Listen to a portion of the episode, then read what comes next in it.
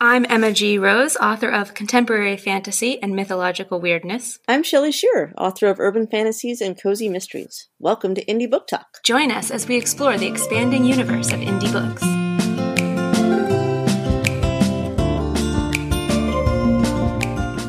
Hello, and welcome back to Indie Book Talk. Today, we have Dominic Martell to talk to us about his latest novel, Black Chain. And what's super interesting about Black Chain is that he revived a character who's been, let's say, inactive, in hiding, maybe, for many years. Welcome to the show, Dominic. Thank you very much. Thanks for hosting me. So he's been in hiding. So there's been other books before this, and he you just stopped using him. Please tell me more. Okay, back in the '90s, I wrote three books uh, featuring a repentant ex terrorist trying to go straight. Hmm. And they were first published in Great Britain, and then two of them were published here in the States. And they got some critical acclaim and some notice, but uh, they didn't break any sales records. So after the third book, I just moved on to other things. And then um, 20 years or so went by, and a guy named Adam Dunn contacted my agent and asked if Dominic Martell would be interested in reviving the series. Oh. Adam had actually worked at Carroll and Graf uh, back in the day when they published those uh, first two books, and he had liked them and disappointed that they didn't do better. And now he has his own publishing company, Dunn Books. So he was looking for authors, and he asked if I would be willing to resurrect the series. And what he wanted was to update the series and bring it 20 years into the future, to give an accounting of what Pasquale, my main character, has been doing for 20 years, and plunge him into the new world of espionage and intrigue because everything's different now. Right. The background of the first three books was the Cold War. Pasquale had been a um, courier or liaison agent between various Soviet backed terrorist groups back in the uh, 80s and then had defected and uh, sold out all his old comrades to Mossad and the CIA and been set up in a new identity in his hometown of Barcelona. That was all backstory to the series. And the first three books in the series were about how people from his past life kept coming out of the past and uh, wanting things from him, either revenge or to use him in some way. Hmm. So your character has actually aged the 20 years and we're now in the present time. Interesting. Yeah, I aged him 20 years. At the end of the third book in the original series, he gets together with a with a woman and uh, I sort of hinted that there might be a happy ending there. So, what I decided when I revived the series was they've gone off, and for the past 20 years, they've been living in a little Catalan town north of Barcelona, and they have raised a son. That's where we are when the first book in the new series, or the second half of the series, which is called Kill Chain, and that book came out last year. At mm-hmm. the beginning of Kill Chain, uh, Pasquale is settled down in uh, this little Catalan town and thinking he's in the clear, and all of a sudden, his past life comes back to bite him once again. As it always does. So, Black Chain is the second book? Black Chain is the second book in the second phase of the series. Okay. Kill Chain came out last year. Uh, Black Chain just came out, and I just delivered a third novel to uh, Adam, uh, which uh, should come out next year. Wow. Oh, yay. You are just kicking these out. Well, it's been fun. I have to say, it's been fun to to revive the series. Adam wanted me, as I say, to bring it into the modern world. Now, this entailed a whole lot of research and education on my part. The, the old Cold War, Cold War, world is dead. Uh, the threat landscape is different. The geopolitical landscape is different, and the techno- technological landscape is different. Adam was very interested in cyber warfare, cybersecurity, cryptocurrency, the whole modern landscape of uh, espionage and uh, rivalry between countries uh, and how that all plays out technologically. So I had to do a whole lot of, of education first because I'm not particularly tech savvy or wasn't. I feel I'm a, a, lot more tech savvy now that I've educated myself in all this. And so that's where the series is now. It's an older and wiser Pasquale dragged kicking and screaming into this new world of uh, great power rivalry, uh, changed technological and geopolitical landscape, but basically the same old problem. His uh, youthful transgressions keep coming back to haunt him. I have to say that reading this, I loved the the tone and the pacing of the story because a lot of times you read thrillers now, especially ones with like a digital slant, and mm. people are trying so hard to be thrilling. You know, they're pushing mm. you along all the time. And this felt really, um, you could really just sort of sink into it and immerse yourself in what was going on. I wanted to keep reading to find out what was next, especially when I got to the middle where things seemed to have been resolved but there was still half a book left. So I was like, oh no, that's never a good sign. Yeah, something bad is going to happen. and it does.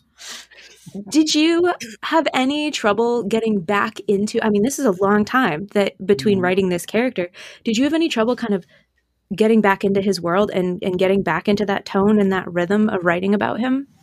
Well, the first thing I did was I went back and I reread the three original books uh, and it had been mm. it had been a while since I had visited them, so that sort of refreshed my memory not only about the character and details of his, uh, you know, everything I had laid out about him, but also just the, the tone of the books, the style, and all of that. And uh, so that was the the first step. And once I had done that, I pretty much had a uh, a good idea of where to go with the series. Adam and I spent a lot of time on the phone at first, just making sure we were on the same page in terms of plots and themes and, and where we were going. Uh, but then once we had established that, he pretty much left me alone. And, uh, you know, I sent him Kill Chain and he liked it. And he said, okay, give me another one. He said, That's what you want to hear. Give me more. It's absolutely what you want to hear. I mean, a, a, second chance in the world of publishing is a really rare thing. I thought this series was dead. You know, right wrote three books that didn't do all that well. I thought that was all, you know, ancient history. And then here comes a publisher who wants to revive it. That was an absolutely uh, an amazing second chance. And I've worked hard to make the best of it. So, as a writer, though, so for those 20 years, you didn't write anything? Oh no, I was writing. I write under a different name as well. Okay, because I was going to say I just can't even imagine like stopping cold turkey and then like knocking out a book every year. I'm like, that's amazing. So, okay, that's great. So you were still writing. oh, yeah. I, I, also write under the name Sam Reaves. And as Sam Reaves, I've published, oh, I don't know, nine or 10 books, a crime novels set in the United States and that was my original career. Um, I wrote four crime novels set in Chicago, published by Putnam back in the early '90s. They, after the fourth book, they said, uh, "You know, your last book didn't do so well. Why don't you send us something different?" So I wrote the first Pasquale book, and I sent it to them. And, and Putnam said, "You know, this is too different from what you've done." Please send us something different, but not that. pretty much it. So at that point, I sent the book, the first Pasquale book, uh, I sent it to the British publisher who had done uh, the UK editions of my books with Putnam, and they liked it and published it. And so, as I say, the books were first published over there in the UK. And then when I had written the third Pasquale book and uh, decided that wasn't going to break any sales records, I went back to writing American-based crime novels as Sam Reaves, and have and continued to do that during the 20 years that Pasquale was dormant. Oh wow! How different is it to work with a small press like Dunn Books versus those big name, you know, major well, publishers? I have to say it's been wonderful. Uh, Adam uh, has treated me very well. He has promoted the heck out of these books. He really has. Yeah, he has. Um, and that's wonderful because I got, you know, authors always complain about lack of promotional support from from publishers. With the big publishers, you know, if you're one of the anointed, they throw lots of money at you and send you on tour and and they can make or break your career and that's, you know, that's what we all hope for. I never got that. I got you know, uh, Putnam supported me okay, but I was, you know, not a big name, never became a big name, didn't break any sales records. And then over the course of the 90s and the early aughts, uh, that whole that all just got much much harder for authors, and authors were expected to do more and more of their own promotion. Everything's online now. Authors have to do a lot of self promotion. Uh, the internet's the frontier for promotion. So uh, it's been wonderful to get a lot of good old fashioned promotional support from Adam Dunn at Dunn Books. He designed great books. He got, you know, the look of the books is, is terrific, the graphics. He had, ma- he commissioned maps for each volume. Wow. Um, he produced a really good book. He had a couple of development editor and a copy editor go at the manuscript and produced a nice, clean, good looking book. Well, and in terms of promotion, uh, I want to put some context around what this looks like. I got a very well written, thoughtful email from a publicist who gave me tons of information headshots, the whole package, everything I needed right up front. She sent me a copy of the book to do the advanced read.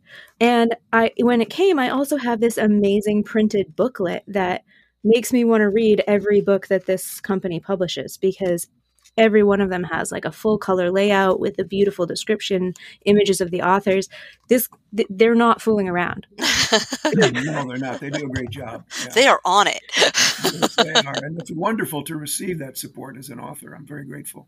It's so refreshing to see it too. We you know we talk to a lot of authors who are either completely independent and doing it all themselves or working with you know small press or hybrid presses that aren't being nearly this supportive. So you you kind of won the jackpot here. I really did, yeah. So are you doing both series now, or is Black Chain series taking up most of your time? Yeah, I'm just writing as Dominic Martell now. I sent uh, I sent my agent a uh, Sam Reaves book in what 2018, just before Adam contacted him, and he's not been able to sell that yet, which is a bit of a disappointment. But in the meantime, I'm got a publisher who wants me to write as Dominic Martell, so that's what I'm concentrating on. So we'll see where it goes. I'm, I'm hoping, of course, that my agent will sell that book that I sent him. Sometimes it takes a while. It took my agent five years to sell one of my Sam Reaves books. It was eventually published. You know, it's a tough world. It's a tough world for writers. Mm-hmm. Um, it has gotten, it's only gotten tougher. Uh, it's gotten very tough to make a living as a, uh, a, a mid-list author. That's a publishing euphemism for non-best-selling author. Um, and uh, you know, I've uh, I've experienced that. It got tougher for my agent to sell my books, got smaller advances. So I'm just very very happy that I have a publisher now who wants me to uh, to keep writing and producing the things that he's the type of thing that he's bought from me already. What I want to emphasize here, because we keep talking about how how hard it's been for him to sell these books and um, how you know he's been dropped from one place or another. These are good books. I read this book in two days because I couldn't not finish it. So this is really great, solid writing that reminds me of some of like the the classic private eye stories in some ways. That sort of giving you the facts, but in a way that feels really, really nuanced and real. So this isn't like he's writing not good books and then having trouble selling them. He's writing great books it's still a challenge. It is a challenge. Thanks. I appreciate your saying that. Yeah, you know, you write a book you think is pretty good, you launch it out there, and you're disappointed by the reception sometimes. I always thought these books were pretty good, the first three books, the first three Pasquale books. I had a guy that come up to me at a conference once, and he just looked at me. Uh, he said, "Why aren't you famous? these, these, these, books are as good as anything I've ever read in the espionage field." Uh, and I said, "I don't know, probably because there's not enough people like you."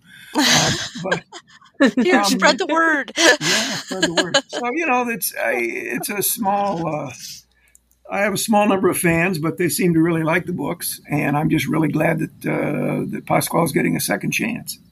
Do you have a lot in mind for what you want to do going forward with the series? Well, I'm I'm thinking about that hard right now. Adam sends me articles to read all the time. Hmm. He sends me three to five articles every day online. Oh my gosh! just to keep up with the technological landscape, the crime landscape, uh, you know, international organized crime, and where it intersects with geopolitics.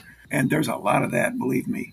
there's a very very fuzzy line between geopolitics and organized crime, believe me. So he wants to make sure uh, that I'm thinking about the same kind of thing he's thinking about, uh, and you know, topically, thematically, and also regionally. Uh, I'm very interested in the Mediterranean countries: uh, Spain, south of France, Italy, eastern eastern end of the Mediterranean, uh, the Levant, uh, North Africa, and all the Pasquale books have been set in in Europe or North Africa. Adam now is kind of hinting he wants me to take Pasquale farther east, so I'm thinking hmm. about that, looking at ways in which the rise of China, all of the um, the geopolitical consequences of that, how all of that might intersect with Pasquale's very reluctant mission. The the hook for this, uh, the second half of the series, is of course that Pasquale is now a, a wholly owned. He's now wholly owned by the CIA because the CIA protects him from uh, retaliation and prosecution for his uh,